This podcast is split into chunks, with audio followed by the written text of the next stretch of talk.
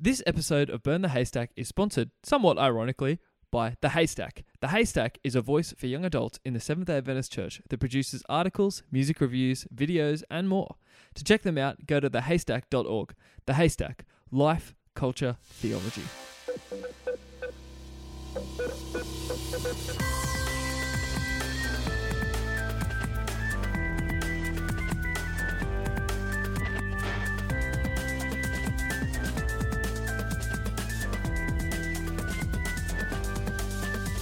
Welcome back to Burn the Haystack with Josh and Jesse.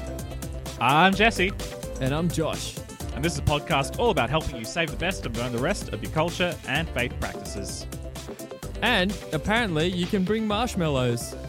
Marshmallows? I mean, you know, if you want to burn stuff, you got to bring marshmallows. Obviously. I don't know. I'm just I'm just referring to somebody's somebody's review that they left us on um on Facebook. It wasn't really a review. It was more of a well, I think it was a review, but it was more of a comment. It was pretty funny. yeah. Yeah. But do you know what we should do before we start? I should read a review. Do it! I love This reading reviews. The review of the week. And remember, if uh, if you leave a review, we might read yours out. Um, And if you leave if you leave a funny one, well, there's even a higher chance that we'll read it out. Let's be honest. probably. And this one's from uh, good old Chapo eighty three. Um, Hey. This podcast is better for your well being than eating fruit. Fruit is overrated anyway, and this podcast is underrated. Possible the most underrated thing since town plumbing. That's a very I should have read this specific before I and started strange. reading it. It's a very strange and specific uh, reference. You should listen to this if you care about things that are good to listen to. Well, he's not wrong. I'm not going to Yeah. argue with that. Really. No, it's a pretty truthful review. Thanks, Chapo83. I have no idea who Chapo83 is. Who could that possibly be? oh gosh. Ah, I think today's a good day. How's how's your day going, Josh? You know what? I'm fantastic. I went to the pool this morning. Um, I've been trying to get back into swimming, like doing laps and stuff. Mm-hmm.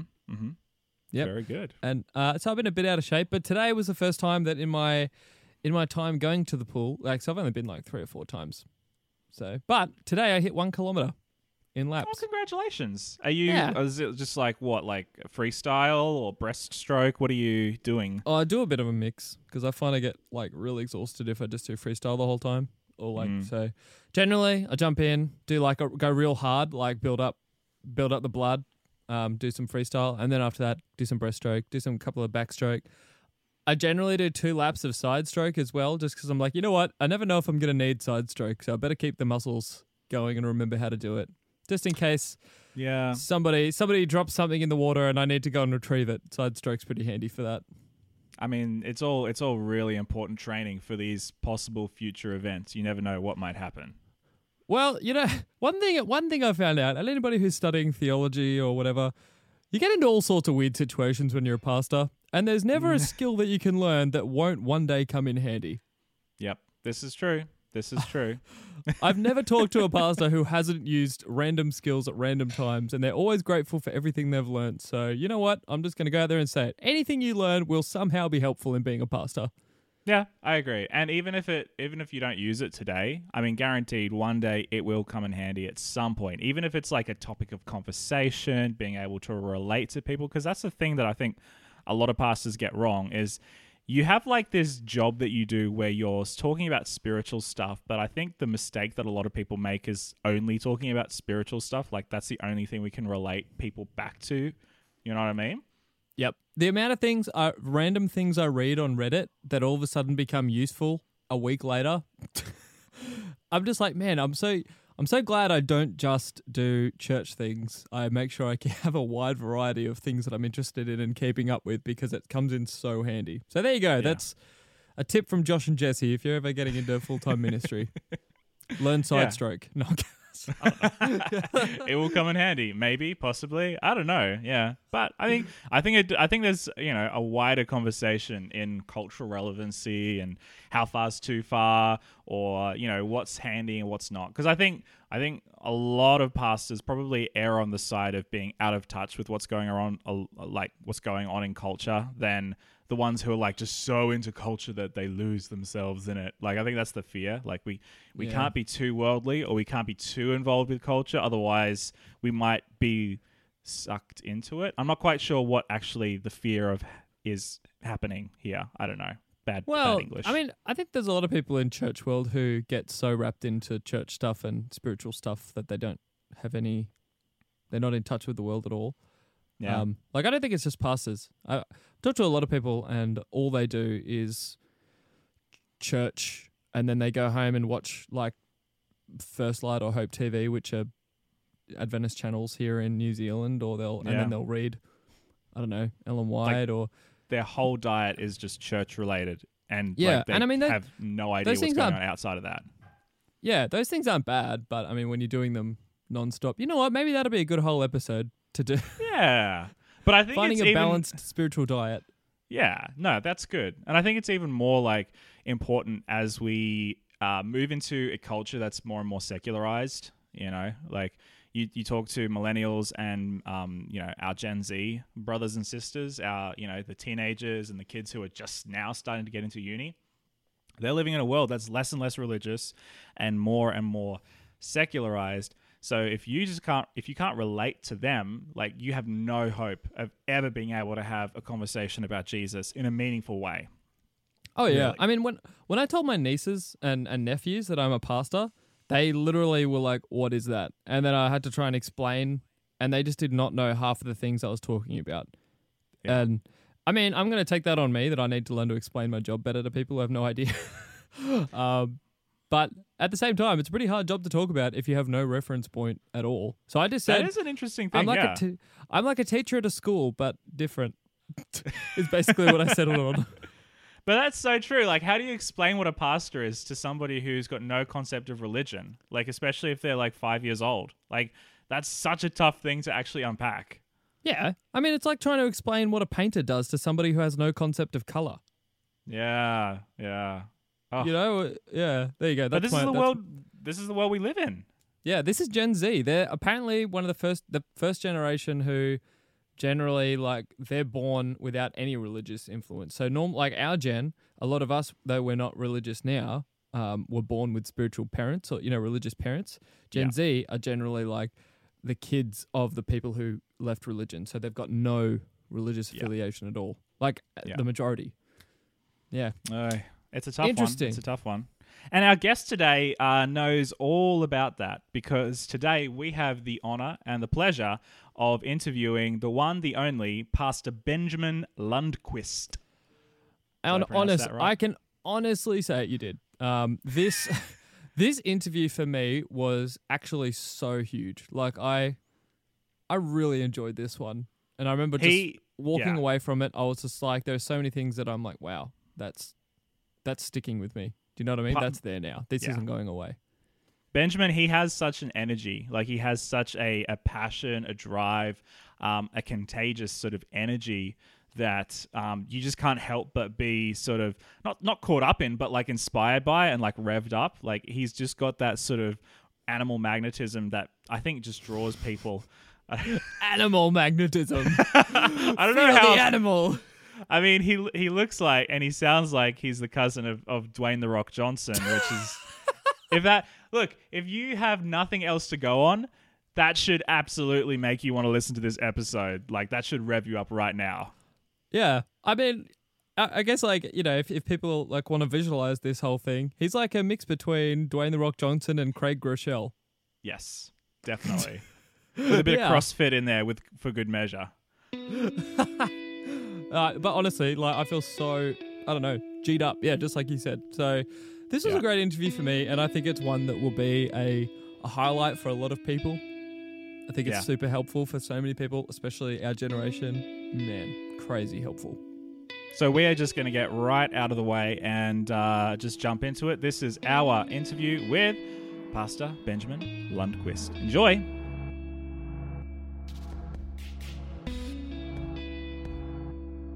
Okay, on the podcast today, we are super blessed to have Pastor Benjamin Lundquist all the way from Portland, Oregon. G'day, Benjamin. How are you? Uh, doing wonderful.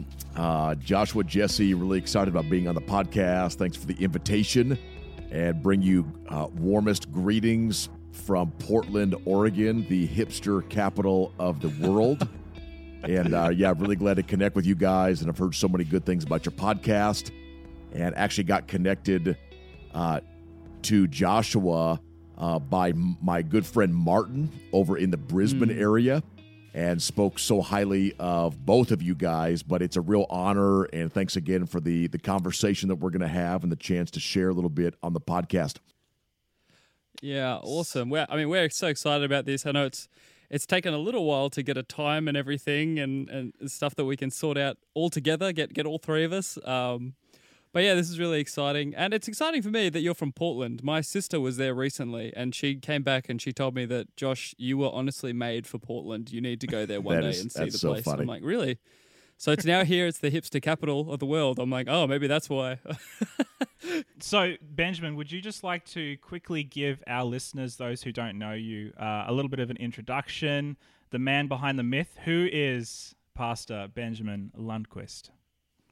Uh, yeah, I'll be glad to do that. Um, I am currently living, uh, like you had mentioned, in Portland, Oregon, and I'm married to a wonderful woman named Kim, uh, who's a who's a Southern belle, originally from Nashville, Tennessee. And so, if um, in New Zealand, Australia, if you uh, you know, I've kind of heard about where country music's heartbeat is, you often hear about Nashville. And so, Kim's from Nashville and uh, we met actually doing uh, gymnastics together at Southern Adventist University. So we met on the acro team and used to do NBA halftime shows together and uh, parades in New York City. And so we kind of had a, had a neat journey. And um, I've got two kids: a nine-year-old boy named Koa, and a seven-year-old daughter named Remy. And uh, yeah, you know, I'm, I'm a real. Um, I, I think when you ask you know kind of the the the workings of of me i'm a huge supporter of family and just being an engaged father and husband um, kim and i are on a great journey together but it's uh, yeah so family really i think is at the core of my priority list and then I also do this thing called ministry, which is secondary to family, and uh, have some Amen. yeah, There have some is. pretty neat opportunities you know to to do ministry which really you know just sharing hope and encouragement and empowerment with people. And uh, the lord um, i guess saw fit a number of years ago about seven years ago to move me into a niche of young adult ministry. And so uh, 90% of what i do is really walking alongside young adults. And a lot of that uh, journey is me just being quiet and listening and uh, looking for ways that I can empower and encourage uh, young adult leaders. And that, that was a big shift for me going from uh, eight years of youth ministry to young adult ministry, but really making that pivot that within young adult ministry specifically, that um, I'm not doing ministry for young adults, that I'm doing ministry with young adults side by side. And so it really was a, I think, an approach uh, pivot for me that said, you know, it's really about um, how do we partner as equals in ministry for the expansion of the gospel and impact. Um, so yeah, that that kind of is where God has been using me in the last few years, and it's just a great privilege. So I base out of Portland. And then I'm running um, a couple different projects. Uh, one in the Pacific Northwest is called the uh, Adventist Northwest Growing Young Cohort. And so that's a, a year long journey with 44 Seventh day Adventist churches uh, that we're launching and in the middle of. And it's a journey for cultural change that takes place over 2019. And so that's that's part of what I do, and then uh, support some ministry at the NAD, but really just try to empower and encourage leaders, and really you know lean into that uh, passion that I have for the young adult demographic. wow. You mentioned um, just in the middle there, and really just kind of piqued my interest the the shift from youth ministry to young adult ministry, um, and I think this is you, you mentioned how you had to make that shift from doing ministry for youth or young adults to doing ministry with youth or young adults. Did you find that the two cultures are like incredibly different? Are they similar? Is there a pendulum swing going? Is there a paradigm shift going? What does that actually look like? Because I that's not the first time I've heard that idea, and it seems to be a conversation that people are talking about more and more. Yeah, you know, I, I think that the um, having done eight years of eight, almost nine years of youth ministry at the same church um, in youth ministry, um, you know, I think within that kind of youth ministry model, there are just some some limitations because of the age of the demographic that you're ministering to, and and I think there's um, you know just a different approach of um, planning a lot of ministry for a demographic where in in the young adult uh, ministry journey i know for me I, I, really made you know kind of that paradigm shift of um, if it's about empowering this generation of young adults um, i can't look at them as being leaders someday. I have to really look at them as being leaders right now. That there's not a waiting period that hey in five or ten years we're going to launch you into leadership and impact and try to help you figure out your calling and career. But it's really recognizing that that is um, that's right in the present.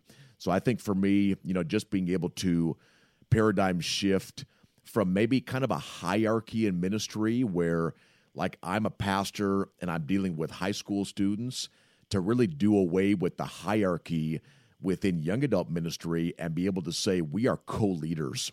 Like i want to respect you as a leader um, 100% and i hope that that respect can come back my way as well but we are in the trenches together. There's mutual respect and i really want to uh, launch uh, you well and really help you discover everything that god has already put inside of you so yeah i think for me just a little bit of a difference of approach um, and I and I think that uh, resonates with me, but I think it also resonates with young adults. You know, I think there are a lot of young adults, especially with an with an Adventism, that have just been told uh, for so long, "You're going to be the church of tomorrow," yada yada yada. And I think we just have to do away with some of some of those uh, one-liners that draw applause in the moment, but they really don't produce any change. To, to be able to say it's not about tomorrow. Like right now you have a calling on your life to be a leader and right now the holy spirit is in you and right now you have passions. And so i, I, re- I really look at my role as really just coming alongside young emerging leaders and helping them to discover what god has already put inside of them it's nothing that i'm giving them god's already put it there I'm just coming alongside as a, a support or a tool to help unlock what God has already put inside these young leaders. Wow. That's so powerful. Um, and I think it's so true, you know, like I I've run into the same thing where I find young people who they just keep saying even to themselves like, "Oh yeah, we're the church of tomorrow. Like we're to lead this church one day." And I'm always like, "Why why one day? Why not just start now, you know? Like I'm I'm not to stop you." Um so what are, what do you reckon are some sort of uh, like the, what what are some really effective things you've done or that you see being done that have helped young people discover um, sort of what sort of leadership abilities they have and the gifts that God's put inside them? Yeah, that, that that's a good question. I'll, and I'll say this. I mean, um, I hope nobody ever looks at me as an expert in anything. you know, everything is everything is trial and error, and you're trying to figure things out, and you hope that you know in 2019 we're doing a little bit better than we were in 2018. But you know, I'll, I'll share from my journey, but there's no approach of I'm the expert on young adult ministry. I just have a passion for this demographic, and honestly, I think the passion really came from my own journey because I had people that walked alongside that time in my life with me and really they called out things that I didn't even know existed inside of me and I just didn't see and so I had people that unlocked um, gifts and abilities and passions that I didn't even know were there and so a lot of the passion I have for young adult ministry I think comes from people that God put in my life that did the same thing for me so it's really just trying to do the same thing on a bigger scale um, for more young adults, just like somebody you know somebody ha- has done for me. So I, I think a couple things. Um, every event initiative um, that we do with uh, Oregon Young Adults, which is kind of the branded young adult ministry in the Oregon Conference, or even even things we do with the NAD, there are always uh, two uh, primary focuses for every effort, and one is to always be uplifting Jesus and helping young adults to understand the freedom of the gospel and to really be able to understand that it's not about being free someday. You're free right now, and that you have an identity that God has given you right now. And it's not about discovering that, you know, 15 or 20 years down the road, but I think it's just being able to understand the freedom and the power of the gospel in the present, along with us taking every opportunity that we can to really move young adults forward in their leadership development and growth. And you know, for me, um, I I hope that we never approach young adult ministry as wanting to retain young adults. Uh, you know, Joshua, Jesse, I'll just tell you, for me, I don't want to be retained at all. Like I like no, I, I never wake up one day and think, man, I hope that somebody will retain me today. Uh, what I hope for me is I hope that somebody will release me to have great impact with my life. And so, you know, I think the approach that we have is every opportunity that we that we um, have in front of us, we want to move young adults uh, deeper in the gospel and more uh, forward in the leadership development and growth that God has for them. And so we do that through camp meetings and service projects and Bible studies and conference calls, but it's always about the awareness how can I help that that leader go next level? How can I push them a little bit more to understand who they are in Jesus, to be confident in that identity and to be able to grow just to that next level of what God has for them. And so I would say there are there is some leadership development conferences that we do, and there's there's some formalized efforts, but a lot of it is doing what we always do with much greater intentionality. So we don't miss out on this opportunity to have this young adult Vespers program on Friday night and realize that this is a great opportunity to not only uplift Jesus, but to help develop some leaders along the way. Um, and so, mm. you know, I think of yeah. So a lot, a lot of what we do is is again trying to help young adults understand the freedom of the gospel, and then looking at every opportunity that we have to help young adults go next level in the leadership that that God is calling them to. Wow. So so it's not not not even necessarily just like a program or a set of programs that you run. It's more of a a posture that you you do everything with. Would, would that be correct? Yeah, I would say, and again, there there are a few efforts that we run. Like we have a couple rhythms of leadership training that happen. But you're right, Joshua at the end of the day, it's a culture. And I think it's a culture that we try to grow really intentionally where everyone understands that you are a called leader and everybody has a next level um, to go in that development for the honor and the glory of God. And so I think it really is a culture where everybody is looking out for um, younger leaders and everyone is looking for opportunities to come alongside leaders with encouragement and empowerment and support. So I think it really is a culture. And I've, i had a unique opportunity uh, up here in Oregon for the last couple years of actually living at a summer camp with my family. And I wow. always think, you know, nothing too fine for a servant of the Lord. Uh, but we live at a summer camp and we actually, my wife and I, uh, get to journey with 120 young adults for three months straight. Wow. And so every Boy. day it's worships and it's mentoring and it's my wife speaking life into young adult females and it's me having uh, conversations with young men who are trying to sort through the complexities of life and career and calling. And my dad um, had an affair with my mom, and my mom just found out, and, and I hate my dad, and I'm trying to figure out um, how do I forgive, and so it, it, we got a real kind of a unique opportunity where we're always trying to learn Kim and I about how to better walk alongside uh, young adults, and so we're always learning and just trying to have the courage to step into those conversations and just let the Holy Spirit lead. Wow. That's amazing. Um, I know you mentioned before the retaining culture, Yep. the uh, you're the church of tomorrow culture. Yep. As as you have traveled around the country or you've heard stories from people in different churches, what what are some of the things that you're hearing that you're like we need to stop? Like what's the stuff that's not working? Maybe the stuff that we kind of get stuck in.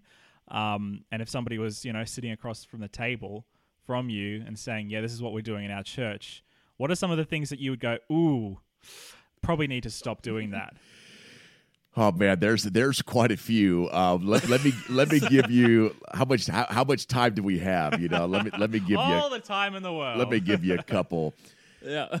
Um, yeah, I, I guess a couple a couple I would say would be when it comes to just phraseology or practices that I think are not effective. And really, it's it's just about doing better. Like I think we can do better as a church by letting go of some of the phraseology and some of the practices. And I'll, I'll give you a couple examples. Um, you know, I, I think we should do away with um, in the in the states what we know as token positions, and what that means is like let's not give a young adult a fake position so we can have them on an organizational chart and they can feel like they're a leader. Let me just rock your world with this case study. Um, I'm not sure in New Zealand if you've heard of Silicon Valley, but Silicon Valley in California is like the birth. It's like the birthplace of the tech industry. You know, uh, Microsoft, Apple, Google. And I heard heard a case study about a year and a half ago of a young adult that was not allowed to have a key for the primary lock on his church. And so the church, for whatever reason, just didn't feel like he had enough experience to have a key for the church. Here was the comment of this young adult. And, and I can't you can't make this stuff up. Here is his comment. He said, I I oversee a six million dollar budget every year for the company I work for in Silicon Valley. And my church doesn't feel like they can entrust me with a key to the front door. And, and so, I- you know, I think so. I think there's, um, I think when you when you hear some stories like that, I cringe. Like, oh wow, you know, because you have somebody who's wanting to be involved, but I think we need to do away with any kind of token roles within the church and say, if we're gonna offer somebody a leadership role, then let them not be a junior leader. Let them be a leader, and let them mm. use what God has given them and and actually lead with with influence. And so I think being able to say, you know, let's recognize, and this is just a passion of mine. I, I think it's somebody unlocked something early on in me, and it's just a passion. This idea of developing leaders for God, and I think it's it's it's about being able to say, um, we are really gonna look at everybody as a leader because leadership is influence. Leadership is not about titles and positions. And I think within Adventism, um, we only think about leadership in terms of how do we fit somebody on an organizational chart. And so when you have this nominating process, people begin to think, okay, who are the leaders that we could plug in? But I think we really have to say we've got to do away with with a second rate junior leadership status and just recognize that everybody is a leader because everyone has influence. And it's influence that makes somebody a leader. It's not about a title or or a position. You know, the titles and positions give focus and responsibility to influence, but at the end of the day, everybody is a leader. And so I would love to see us do away with the kind of junior leadership status and just call people leaders. Like the 10 year old kid in the church lobby who's throwing paper airplanes and got all of his friends to throw paper airplanes, that 10 year old kid is a leader. Why? Because that 10 year old kid influenced a whole lobby of kids to be able to throw paper airplanes, you know, in the church lobby. But just being able to recognize, hey, um, everybody is a leader, and we want to help be a community that unlocks the potential, you know, that God has put inside of everybody. So maybe get, getting rid of some of the, you know, some of that uh, verbiage of, you know, just kind of being a junior junior leader. I think that would be a good one, you know, to kind of let go of. And yeah, you know, I think I think there's there's a couple other ones for me that are are pretty big ones and I'm going to pause right here because I forgot what those are. So give me a second to think about what that is. Yeah, yeah, do I, I it. had like two other really good ones that I was thinking about. That's all good. I got a second. They're going to come to me.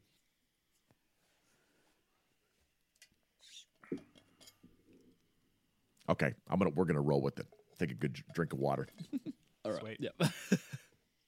and I think another one for I think another one for me is um, being able to look at a young adult and kind of casting the vision that the only way they can make an impact is if they're if they're working for the church in some kind of ministry capacity and I and I think sometimes we we cast this vision that you have to somehow work for the d- denomination to make impact and I would I would like us to uh, cast a new vision that really says you can make an impact for God wherever God calls you. If God calls you to Silicon Valley, if He calls you to the marketplace, if He calls you to the streets of Portland, Oregon, that you can really make an impact wherever God uh, is calling you. And I hope that as much success as young adults can have in our church, I hope they have success in the marketplace. I hope they have success in their jobs and in their families. But being able to uh, maybe kind of redefine or cast a new vision for what a leader for God can look like and expand the potential on what those platforms could look like as far as where somebody could lead. I really like what you what you said before about um, leadership isn't necessarily a title; it's it's influence. Um, I was I was just chatting with some of my young adults uh, a few days just a few days ago, literally, and I were in the in the midst of the conversation. We were just talking about our local conference, the North New Zealand Conference, and um, I was just mentioning a few things, and I and I dropped um, the the name of our conference president, and they didn't know. They were like, "Who's that?" I'm like, "He's Wow. our conference president," you know, and and um and then I asked them, "Well, hang on, D- do you know who Ted Wilson is?" And they're like, "Who's Ted Wilson?" Well, And I'm like, are you serious? Like, and I wa- I was just amazed. Um, it, it feels just so elementary that if you're a Seventh day Adventist, you have a bit of a knowledge of how the church works, who your conference president is, who the current general conference president is, how the structure works, and all that sort of stuff. But these are the sorts of people who they don't know who Ted Wilson is, but they know who Logan Paul is. And, and and they know some of these Instagram influencers how how is it that this culture shift in your mind has happened and what does it actually look like for the future of the church because when these young adults become and they're going to become our leaders pretty soon i wonder what that has what the implications are for the way that we look at authority hierarchy and all that sort of stuff Yeah, that, that's that's a great that's a great question. I, I think some of the trends that we've that we've just seen, you know, even in my lifetime, is I is I think that um, organizational structure um, seems to have less and less power over younger leaders or maybe influence because everybody has access to everybody. And so, you know, if if I want to, for example, uh, chat with Ted Wilson or get him a comment, I can go straight to Twitter and I could just tweet him a comment, and and all of a sudden he's going to have, uh, you know, the comment that, that I want to share with him. So I, I think there's, yeah, I think the the way that we look at organizations, I think younger generations are looking through a completely different lens where uh, people are respecting authority figures not because of their position, but because of their voice and their influence and the causes that they care about and the passion and their empathy and their willingness to be real and authentic. Uh, one thing I've seen, you know, just play out time and time again is that, especially with young adults, is that authenticity is currency. You know that that it's it's a generation of young leaders that see so much artificiality from Instagram uh, filters and everybody taking the right photo and the right angle. And, and I'm sure you guys have seen all the sunset photos with the no filter hashtag. But I think we see just so many things um, in our in our daily life that are so filtered that I think we have a generation that really craves authenticity. And so I think for a leader um, like Ted Wilson or somebody within our, our church structure, um, for a leader to want to make an impact, they have to be willing to show real empathy and authenticity, you know, for this generation. And they're going to really have to share their heart because people are looking for, I think, leaders that are passionate and and we're not going to follow you just because of where you are organizationally but we're going to follow you because you're real and you're passionate and you care and you want to make a difference and so i think you know everybody has the chance to connect but i think you know things are just a little bit different you know in the way that we engage um, and, and because we have so much access to everybody i think young adults are less less impressed with structure and they're really more impressed with with leaders who are real and those that are authentic and they they connect you know a lot with the with that kind of a leadership model mm. Yeah i think i've definitely noticed that um, you know in the trend of sort of um, big camp speakers or teen camp speakers um, or you know at a, at a high school week of worship or something talking to the kids i'm always like oh so you know out of these speakers that we've seen together what which ones we favor. Like, oh, I love just how how real this one was. You know, that was always. You know, there were other ones who might have been more elegant speakers, but at the end of the day, the the the trend seems to be they gravitated well more towards people who are actually open and share with their struggles, and they share like themselves more. It's not they can they can instantly see as soon as mm. somebody puts a show up before them. It's like they can just see it straight away. They're so used to um, sort of the fake Instagram life yep. and the show your best, hide the rest that it's made it really easy now for I think our generation and younger to really spot fake um, just quickly. Whenever somebody's trying to sell them something that isn't real, I think they can spot it.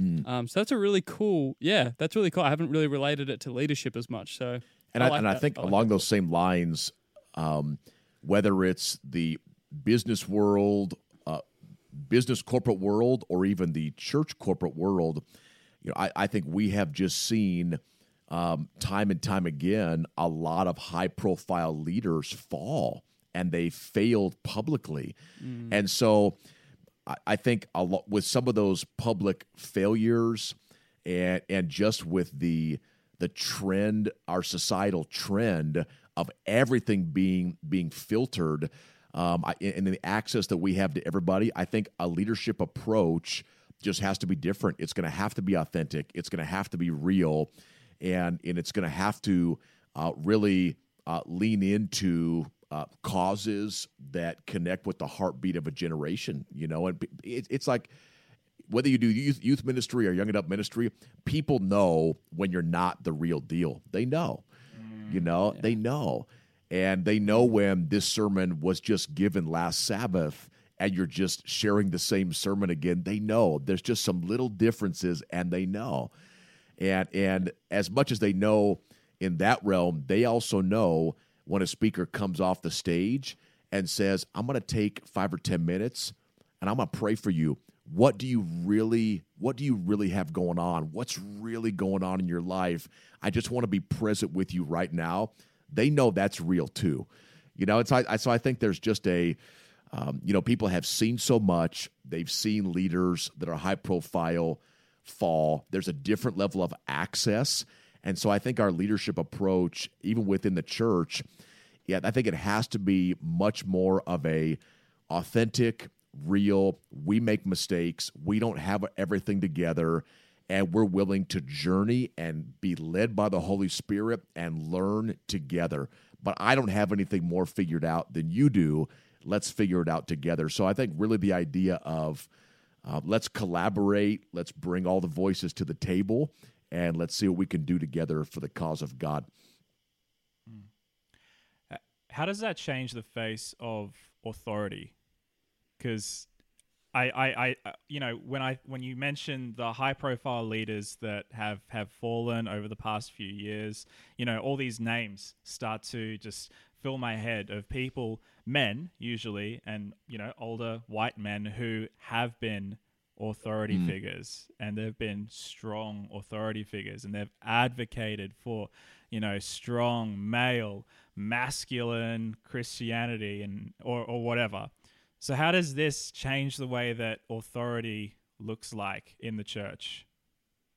Yeah, you know, I, I think for me, it it goes back to um, some of the foundations of effective ministry and its relationships that we really have to be willing to put in the time with the generation that we're trying to love better. And we've got to really be willing to put in that relational time and connect. I, I think it comes back to uh, something I, I, think I heard from either Duffy Robbins or Doug Fields, who are um, some youth ministry, I'll, I'll, say experts that we have over here in the States. And they, they I'd heard the statement that um, you you earn the right to be heard you know, that it's by a leader being authentic and real and journeying with people that really gives him or her the ability to speak into that person's life. And so I think for for me, and I, I, I will just say this, uh, going on record on this amazing podcast, I think the church has the potential to be more relevant today than it has ever been, ever been. Wow! Because we are so we are so relationally disconnected and we we are so lonely and we crave community and we crave um, hugs and we crave potluck lunches and we want to sh- we wanted to be at a table together and share a meal together and so i think you can uh, you know you can get you can download all the sermons you want online from the most amazing preachers around the globe but you cannot download thoughtful mentorship and you can't mm. download somebody doing life with somebody else. And so when you look at the church uh, today, I think it's a chance for us to rise up and maximize the gift of relationships within the local church that cannot be duplicated online. And I'm sure you all have um, seen this. You know, you can have somebody's Instagram account that has um, a community that's a million miles wide, but it's a centimeter deep. And mm-hmm. when the mm-hmm. filters go away and when somebody pulls off the platform, they're lonely and yeah. there's crisis going on in their life and they don't have an intimate community of friends to lean on. And I think to myself, and here's the church. What an amazing opportunity that we have to say, let's do face to face life. We're still going to connect online, and that's never going away. But let's do face to face life. Let's meet up in that cafe. Let's play football on Sunday mornings. Let's take a walk, you know, at the beach. Let's process life together. And, and so I think there is, again, such an opportunity for us as a church to go back to, you know, the core of ministry, and that's relationships. And to say, yeah, there's programming elements and there's things that are, you know, effective and can accomplish a purpose, but we don't want to be so focused on programs that we forget about people. And mm-hmm. and the church again, I think is just can be such a great platform for reconnecting people, you know, together again. And so, you know, you ask a great question about the authority, and I kind of went a different route, but I can tell you, I can tell you this: the people that have the loudest voice voices in my life, men and women, mentors, are those that have uh, not just told me about their successes, but their but they've shared their failures with me, and they've walked with me, and we've uh, had a mentoring relationship. But they've invested relationally, and they have earned the right to be heard, and their voice is the loudest in my life because because they've earned that. So, you know, can um, can leaders within our church have great influence? Absolutely. But it's not going to be given to them because of their position or title. I think it's going to be earned by them because of the way they are intentionally investing in their network of leaders around them. And I think they're going to earn that influence. Um, and they can have it. I think Ted, Ted Wilson can have extremely positive influence. But I think in this day and age, um, it's not just given. You know, it's not just a given. I think we have to work hard and we've got to be able to mm. earn the right to speak into somebody else's life. But when that happens, it's golden. It's golden. Mm. There are people that can say almost anything they want into my life, and I'm going to listen because they have put so many hours into my life relationally, and I know they care, and I know they love me, and it's transformed my life. And I think that, you know, is why I love what you guys are doing uh, with the podcast and these conversations and the leadership. And it's why I'm passionate about walking alongside young leaders because somebody had done that for me. Hmm. Wow, that's so cool. Man, I feel so I feel so encouraged right now. You know what I mean? Like you um, would you say that's a staple of your your leadership is really encouragement because um, I've noticed, like, I mean, you seem to have all this enthusiasm and just it just oozes from you. And so, has that been a big part in, in developing your leadership to to just encouraging? That's a good question. I will say um, that sometimes maybe your greatest challenge could turn into your greatest strength. And so, yeah. when I was a young when I was a young lad, I was very I, I think I had uh, attention deficit disorder, and I had a lot of energy as a young kid, but yeah. yeah, I mean, God, God's found a way to use the way He is that He has wired me.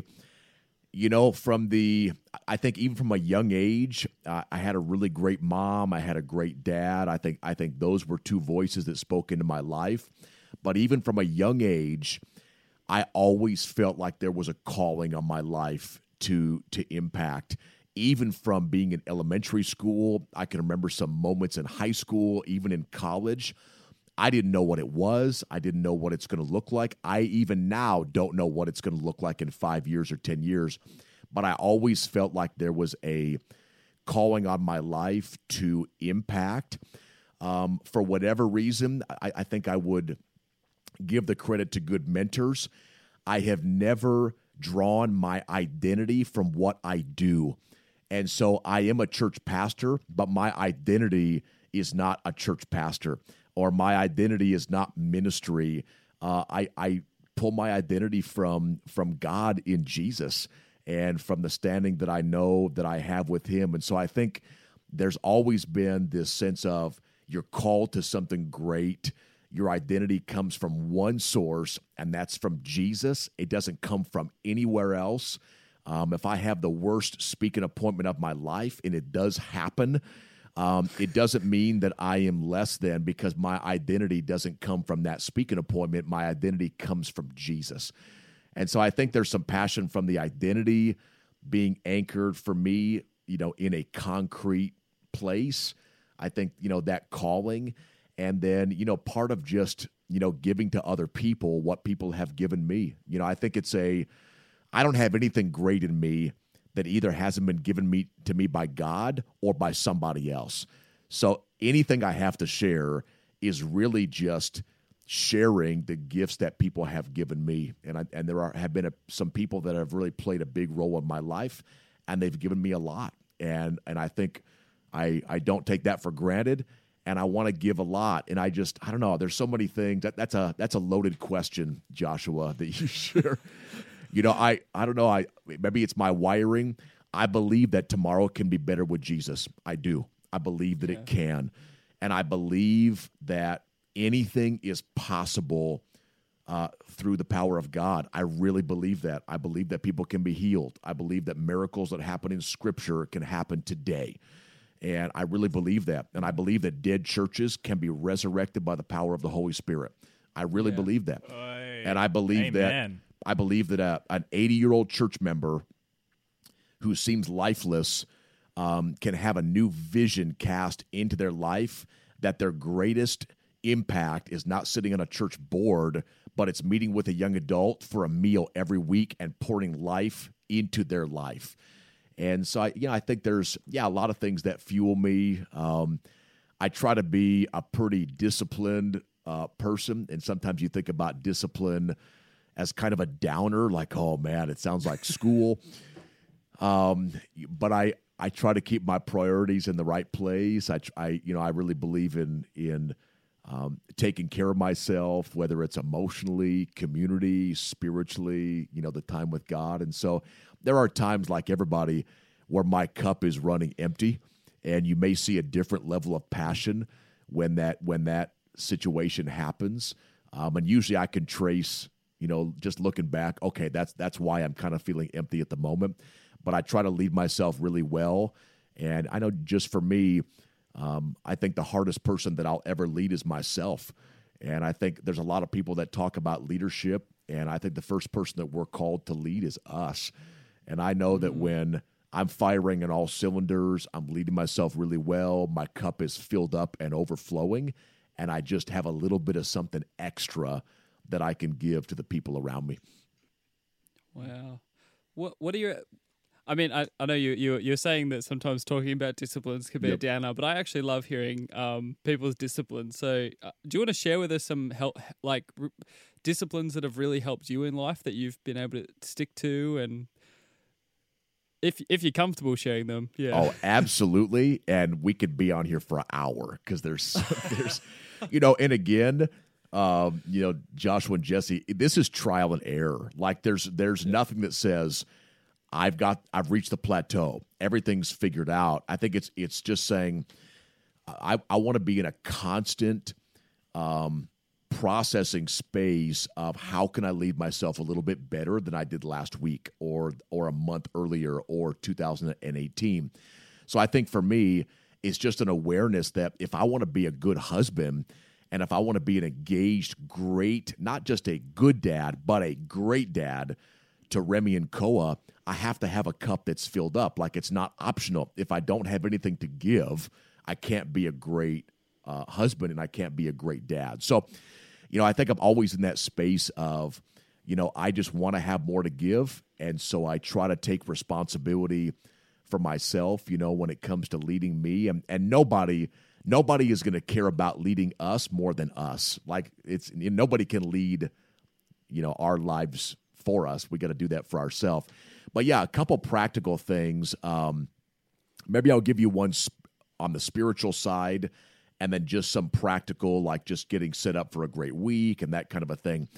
Yeah. Uh, one habit that I've I kind of developed a number of years ago is I just noticed that I was getting up in the morning to spend some time with the Lord. And if I'm honest with you, uh, Joshua and Jesse, I wasn't even excited. Like I didn't even want to do what I was doing. One leadership principle that I've shared with people that run meetings is this don't ever plan a meeting that you don't want to come to yourself. Like, don't do that. like, why would you want to do that? If you're dreading your own meeting, that's your fault. Like, don't don't do that. So, anyway, I was just realizing like I wasn't growing spiritually as much as I wanted. And, and the evidence of that was I wasn't really even looking forward to getting up and doing what I was doing with the Lord, whether it was prayer, Bible study, that kind of that kind of a thing. And so the practice that seems to work for me, that's just for me, is on Sunday nights, I create a spiritual growth plan for the week.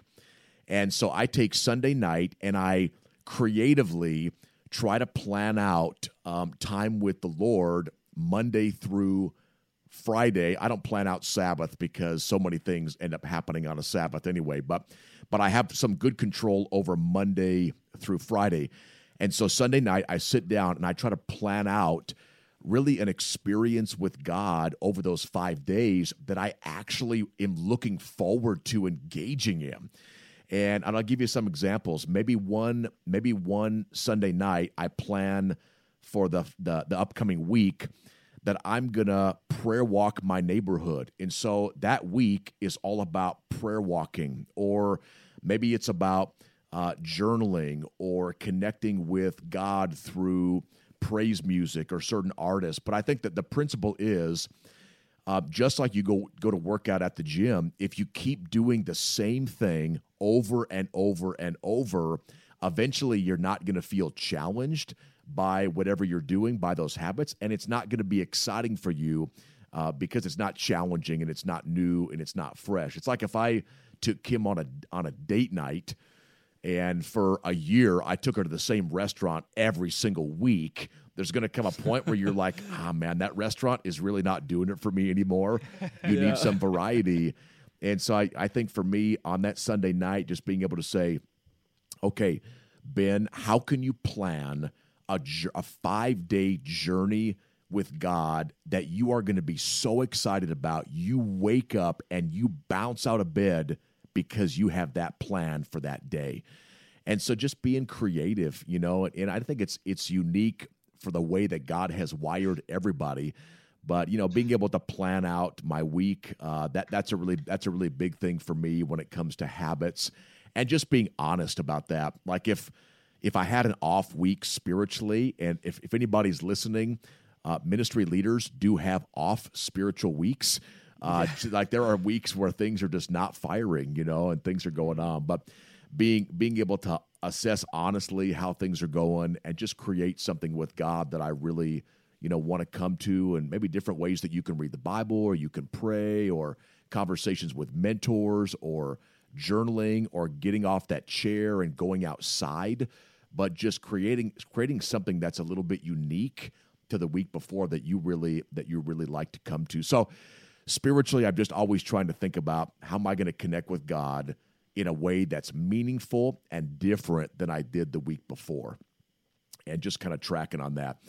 Um, I do a lot of journaling, um, and I found a great app called Day One, and it's it's an app that allows me to do voice dictation journal entries. So if I don't have the time to type out an entry, but I can end the day being able to look at you know what are some um, gratitude moments that I've had throughout the day? What are some things that went really well that I'm just thankful for? Or what are some lessons that I learned today? And so I like to end the day with uh, often some journaling time, looking at some moments of gratitude, some lessons that I have learned, and then a couple things. And I and this is gonna this is gonna challenge a lot of people because it it cha- it really challenges me and it is challenging me. But here's here's a couple. Um, if you want to have an amazing morning, it starts the night before. It doesn't start in the morning. And so being able to say, if I want to own the morning, and I'll just say this how you start is going to dictate how your day goes. And so if you don't start well, your day's going to be off. It's like, uh, do you got, do you all have GPS in New Zealand? You know, it's like if your coordinates, if that first step is off, you could end up miles from where you want to be, you know, in a number So of true. hours. So if you want to start well, I think for me, I just figured out that that that works best by really um, having structure and routines to my evening before so I can really look at launching well the next day. So, a couple things for me, and this is a struggle. I try my best to do no screen time an hour before bed, and that's hard. I'm just going to be honest, that's tough. But being, being able to say, I don't want to go to bed every night with the last thing I'm thinking about is Instagram or how many posts or engagements or likes or or um, uh, different things that happen with that platform. So I try to stay off the phone an hour before bed. That that definitely is kind of a challenging thing. That's a challenging thing for me, but I try. So hour for bed, hour before bed, I'm getting off getting off the uh, the uh, phone, and that just lets Kim and I have a lot more time to do things and uh, to spend some time together. You know, um, kind of finish out our day. So I'm off the phone an hour before I go to bed. And I also try to stop eating three hours before I go to bed. Now, I'll be honest, I love, I don't know if you can relate, Josh or Jesse, I love me a good late night meal. Like, that's, you know, Oh, yeah. it's great. It's oh, great. Oh, yeah. But just being able to say, like, I don't want to go to bed with my stomach bursting, you know, because I just don't sleep as well. So trying to time out, you know, how do you eat and prep for a great night's sleep? And some of this may sound basic, but over time, I think it really does make a difference, you know. And so getting off the phone an hour before bed, try to not kill that huge meal three hours, you know, before you go to bed. And then I think I try the night before to create an initial strategy of goals for the next day. And so when I wake up, I know that the night before, I've already been thinking about what are the highest priorities that I have for the next day? What are those goals that I really hope I can lean into and accomplish? And I don't know about you guys, I can't accomplish 30 goals. I'm just not that good or efficient, but I can do two or three. So the night before, I usually try to lay out, you know, what are my two or three goals that I have for the next day. And I think it just gets my mind thinking along those lines. So when I wake up the next morning, I'm already in that headspace thinking about what I hope to accomplish, you know, during the day. But yeah, I'm always just thinking about, you know, how do I tweak different things out or, or try to leave myself better. And I think I just, I know how much better it is when my cup is filled up. And I also know what it's like to have an empty cup. I know what that's like. I know what it's like to preach a sermon um, at a church with people that need a word from the Lord when I have nothing in my cup. I know I know what that's like. And you're standing up in front of people and you're thinking, you know, I'm going to I'm going to give it my all but my cup is empty and I really can't wait until this opportunity is done because I just know I'm not giving my best, you know, right here. And so being able to just know the difference of a filled up cup or an empty cup and just knowing how much better um, we're able to serve and love people when we lead ourselves well. And so, always just trying to figure out in that space, you know, how do we do that?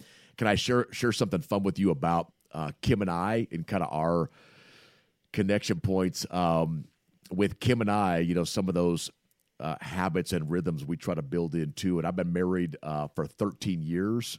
Actually, I'm going to get in trouble. I've been married for 14 years, not 13 years. Oh, congratulations! Congratulations. I, I hope this podcast is not going to go public. I hope it's going to be kept private. But Just between us, the God, rest of the, the that's so rest of the good. time. Uh, but yeah, I'm married for, for for 14 years, at a rhythm that Kim and I try to live out. And again, it doesn't happen all the time. We try we try to. Is that every single day we have 20 minutes of intentional conversation between a husband and a wife every day. So every day we try to do 20 minutes of conversation, intentional. Phones are off. We're just connecting together. Um, every week we try to do at least one date per week. Sometimes those are day dates, sometimes they're evening dates, but at least one date per week. And we try to schedule out. Sometimes it's just with Kim and I, sometimes it's with our with our kids. We try to schedule out a full day every month. So 20 minutes of conversation a day, um, a date night a week, and then a day every month and then at least um, one full weekend every six months and at least one week every year. And so just just a rhythm from the daily to weekly to monthly to every six month to every year that i think for kim just help us to build in some of those rhythms where we can try to invest you know in our relationship and and what matters most No, that's awesome. What a good word. I know that's uh, that's encouraged and uh, probably motivated a few people. It's definitely encouraged and and motivated me. Um, We're getting to the end. Um, Benjamin, I can't believe we're we're almost up to the hour mark at this point. Um, it's gone by quick but it's it, Yeah. it has, man. It certainly has. Would you be able to tell us a little bit about the growing young cohort? Because you mentioned that right at the beginning. I've been like itching for you to tell us about it. Martin and Alina told us a little bit about it in our conversation a few months ago. They're loving the growing young book. They're loving the whole growing young idea. And then I also, if you could, um, share a little bit. You have a podcast that's up and coming. It's going to be released within the next few weeks or months. I'd love for you to just be able to talk about those two things. You bet. So you know, in a um, in a nutshell, um, growing young is a learning journey for cultural change to try to build a local church environment and culture where every generation can thrive while we specifically try to reach and empower younger generations better. And so I think it's really the idea of um, growing young is not a program. It's not a weekend. It's not something you just sign up for, but it's really the approach of if we are willing to learn and be led by the Holy Spirit cultural change in the Seventh day Adventist church is possible. And a, a church that is surviving, we believe, can become a church that is thriving.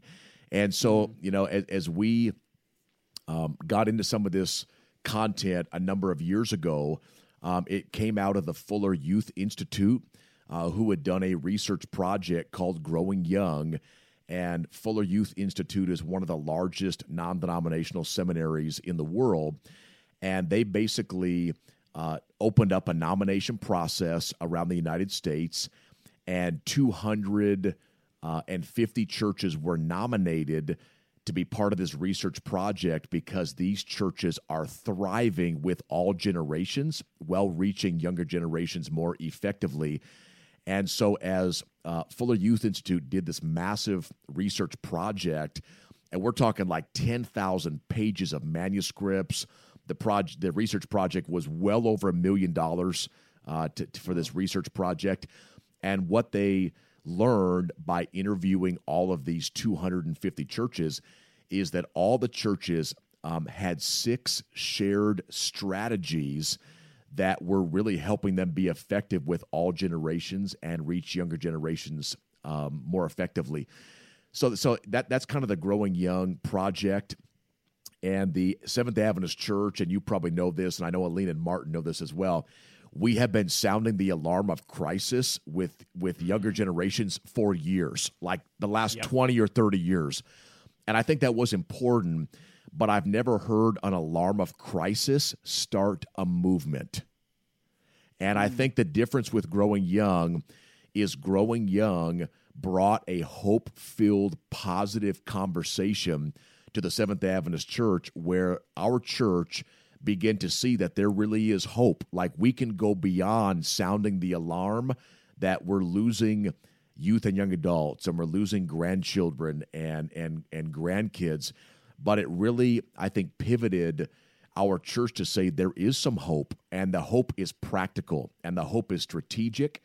And so, yeah, we we basically took a research project that was done by the Fuller Youth Institute and contextualized it for the Seventh Day Adventist Church. And a movement has erupted, and it has just been so encouraging to watch. And I think, you know, uh, Joshua and Jesse, the difference is that it's so hopeful and it really gives people hope that change is possible.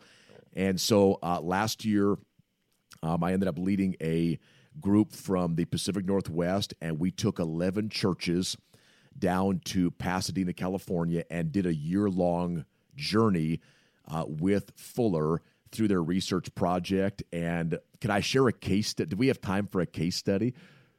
Absolutely. Okay, this is so good. I hope you don't cut it out of the podcast, but it's so good. so, in so so um, a small Adventist church was one of our eleven churches that did this this uh, year long journey facilitated by Fuller last year, and this uh, small Seventh Adventist church was very aged. It was not a young thriving community and they did the cohort for the year. They took the growing young research, contextualized it for the Adventist church. They learned, they prayed, they asked the Holy Spirit to lead. And over the course of 10 months of this initiative, let me share a couple things that happened, which are incredible. The, the church went from having seven attending young adults on a Sabbath to 27 in 10 months and this is consistent, not not just you know a hit or miss, but consistent. So seven young adults to 27 in 10 months. The church launched a young adult Sabbath school. They launched a young professional Sabbath school um, at the church. The church voted. This is amazing. The church voted its first young adult ministry budget in the church's 90 year history of $2,000. Whoa. So in the course of 10 months, this seasoned church said, We are going to put our money where our mouth is, and we are going to actually give a, a budget line item to young adult ministry. Now, is $2,000 a lot of money? No, but it speaks to the priorities of that church. So that was huge. So they have this, um, you know, new budget. They've got more attendance happening.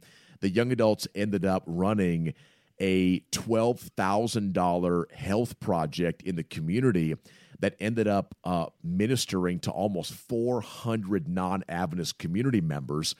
And somebody told me in the middle of the board proposal, when the young adult shared this idea, it was not received well. Like the church board did not want to vote this thing through, they didn't see the vision. And the pastor told me it was the growing young conversation that pushed this over the edge to where the, the church voted this through and they ended up having this incredible intergenerational uh, community project that was all spearheaded and led by young adults. And here's two more things I'll share about this case study. Right now, at this small church, uh, 90 years old. I think it's 90 years old. Could be 60, but it's it's been around for a while. At this small Adventist church in the Washington Conference, there are um, over five official board members under the age of 35 Oh, cool. which is incredible which is, is incredible. and this is on this is this is only in 10 months so i mean i think the holy Yeah. spirit had been setting up this church for a while but just some really cool things that that ended Mm-hmm. up happening so you know again um, growing young it's a learning journey for cultural change that that at, at, at the heart of it it's about taking the best research which is available and right now that's the growing young research project we feel like uh, that came out of fuller to mm-hmm. contextualizing that for the Adventist church and trying to figure out how do we help the Seventh Adventist church grow young and become a thriving community for all generations. And, and there, there's a little bit of tension when somebody says, oh, uh, it's growing young, it's only about youth ministry. Actually, it's about intergenerational ministry. And it's the mm-hmm. belief that young people thrive when the church is healthy. And when generations are engaged, younger generations are going to thrive. And so um, I cast a vision with some leaders to our union um, in August of last year to uh, run our own year long cohort. And uh, it was about a $120,000 project that was being proposed. I didn't know if it was going to be voted through, uh, but if you don't step forward, you never know what could be possible. So in August, we did uh, a proposal with a few leaders to run our own cohort, and the the initiative got voted voted through with unanimous support. And we reached out to our union, and right now we have 44 Seventh day Adventist churches that are doing a year long learning journey together for cultural change. And it's just been a really encouraging, encouraging journey to watch. And we still have a lot of the year left, uh, but it's been a great journey so far. That's awesome. Yeah, I'm so excited to hear like the results of that when it comes through. Are all those just out of curiosity? Are all those churches in North American division? They are the this project, the uh, Adventist Northwest Growing Young Cohort, um, is spearheaded by our uh, union, the uh, North Pacific Union. So all of those forty four churches are from the upper left part of the United States. Um, I I am sure if we had opened that up to the whole division, we could have had a couple hundred churches, but uh, all the churches are from the uh, Pacific Northwest. Cool, cool. Well, as soon as all the other unions and conferences see what happens, uh, I bet you they're going to be on the bandwagon. We're trying. I mean, you honestly, um, between New Zealand and Australia, uh, you all as ministry leaders are always on the cutting edge, and you're just. I, I, I say, I'll say this from from like the from my. Hope you hear my heart on this. You know, the Australian New Zealand ministry leaders are so inspiring, and I just feel like there is a uh, there is a community of, of ministry leaders that are spirit led. They're open to what works. And it's just inspiring, you know, being able to connect with you guys and hear about the podcast and Alina and Martin over in uh, the Brisbane area. But it's really inspiring um, in North America to see what all of you are doing around the world. So thanks for thanks for pushing the envelope, for experimenting, for being a laboratory to try new things because it's a, it's inspiring us in North America. Oh, we appreciate that, Benjamin. Um, speaking of podcasts, tell us about your upcoming project. You bet. Um, yeah, th- thanks so much, uh, Jesse, for asking about the podcast. Uh, for about the last six months, um, I've been working on a personal podcast project um, called Rise and Lead. and it really is, um, you know, a podcast project that came out of um, a need that I was seeing in my network, uh, where I would be approached by, um, you know, uh, attendees at a conference or an event that would often ask, "Do you have anything else you can share? Do you have a book that you've written?" And I and I really was just listening, and I want to be able to serve leaders better. And so, I Rise and Lead is going to be a podcast uh, project that will be launching in a month. And it operates from the belief that God has already put greatness inside of every person. It's not about achieving greatness, it's already there, about just living out what God has already put in us and really challenging leaders of all levels to go to their next level of influence and impact. So, greatness is already in you. And what's it going to look like for you to go to that next level of impact with your life? And so, yeah, I'm really excited about it. It'll be a combination of uh, some solo teaching and a lot of interviews, you know, from guests, and hoping that the podcast can be extremely practical with a lot of next steps and takeaways that can be applied uh, once the podcast is done. But yeah, for me, I, it really is just just a, a, desire to serve more leaders, you know, and to try to give content that'll inspire and empower leaders to uh, become all that they can be for the honor and the glory of God.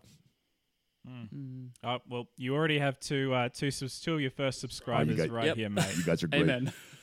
Looking forward to it. Um, hey, Benjamin, thank you so much. We are at the end of our time together. Thank you for taking um, a little space out of your busy schedule to, to chat to us. We really do appreciate it. Um, we appreciate all that you're doing all the way over in uh, in Portland and, and just the incredible stuff that you're engaged with in ministry. Um, we'll leave all the links to to if people want to get in touch with you and the Growing Young project. Um, any any final last thoughts and words that you want to share with our audience before we uh, switch off the old uh, switch off the old recorders?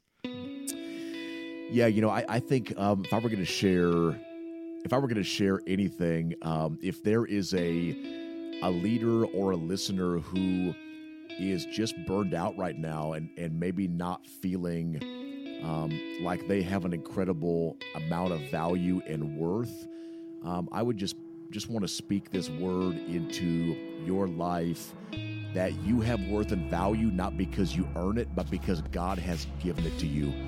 And you are valuable and you do have worth and you are gifted and you are making a greater impact.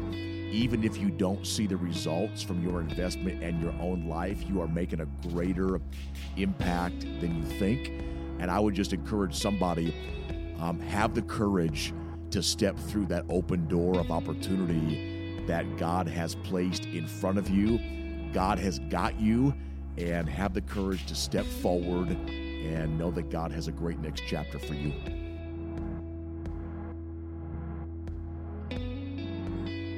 Oh wow, that that was so good. I just wanna I just wanna listen to it again. I'm gonna mm-hmm. I'm gonna go now and listen to it again. I, what did I say about like animal magnetism? Right, right. Oh, it's just got there's this there's an energy. It's you know there's a passion, and you can tell when somebody's being like putting on the the, the passion and the energy, and when somebody's being genuine. Like Benjamin, all genuine, all 100% certified passion, crazy passion. Certified, certified passion. We went to the government of passion enthusiasts, and they certified this for us. They gave us the paperwork. We will share it with you. Uh huh. Exactly. That's what I'm saying. That's what I've been saying this whole time. But yeah, no. Seriously, um, young adult ministry, not the easiest thing in the world. Uh, pretty intimidating. Uh, we've talked a little bit. I mean, we mentioned um, Alina and uh, and Martin van Rensburg, really great friends of Benjamin, Pastor Benjamin, and great friends of ours uh, in the same sort of role. So this sort of young adult ministry is it's no joke. Um, it's a real, real tough, a real tough area, and he just has been embracing this with just this incredible gusto and um, yeah, just enthusiasm. It's so inspiring, and I'm just so eh, you know excited to see where this all leads because this is like early days for young adult ministry. Oh yeah, oh yeah. Um, So, hey, let us know your thoughts. We love, love, love, love, love, it when you guys get in touch with us. Um, we've gotten heaps of messages from you guys lately. It's been so um, encouraging, and the reviews have been super encouraging as well. So, um, yeah, get in touch, guys, uh, on social media or, um, I mean, the best way to find everything is on the website, burnthehaystack.org. Yeah. And if you are listening and you haven't already subscribed to the podcast, please do. We love you if you do that. And if you want to take it a step further, if you are subscribed, leave a review. And if it's uh, particularly good or particularly funny, we'll do a shout out. We love reviews, it helps the podcast to gain more visibility. And we just would appreciate it if you did. Yeah, absolutely. Helps us out, helps with algorithms, all that stuff, and it gives us fun stuff to read out. Like apparently that we're better than fruit. Didn't know that. Now I do. so awesome. Hey, well, that's us. Thanks so much, guys. That is Josh and Jesse out.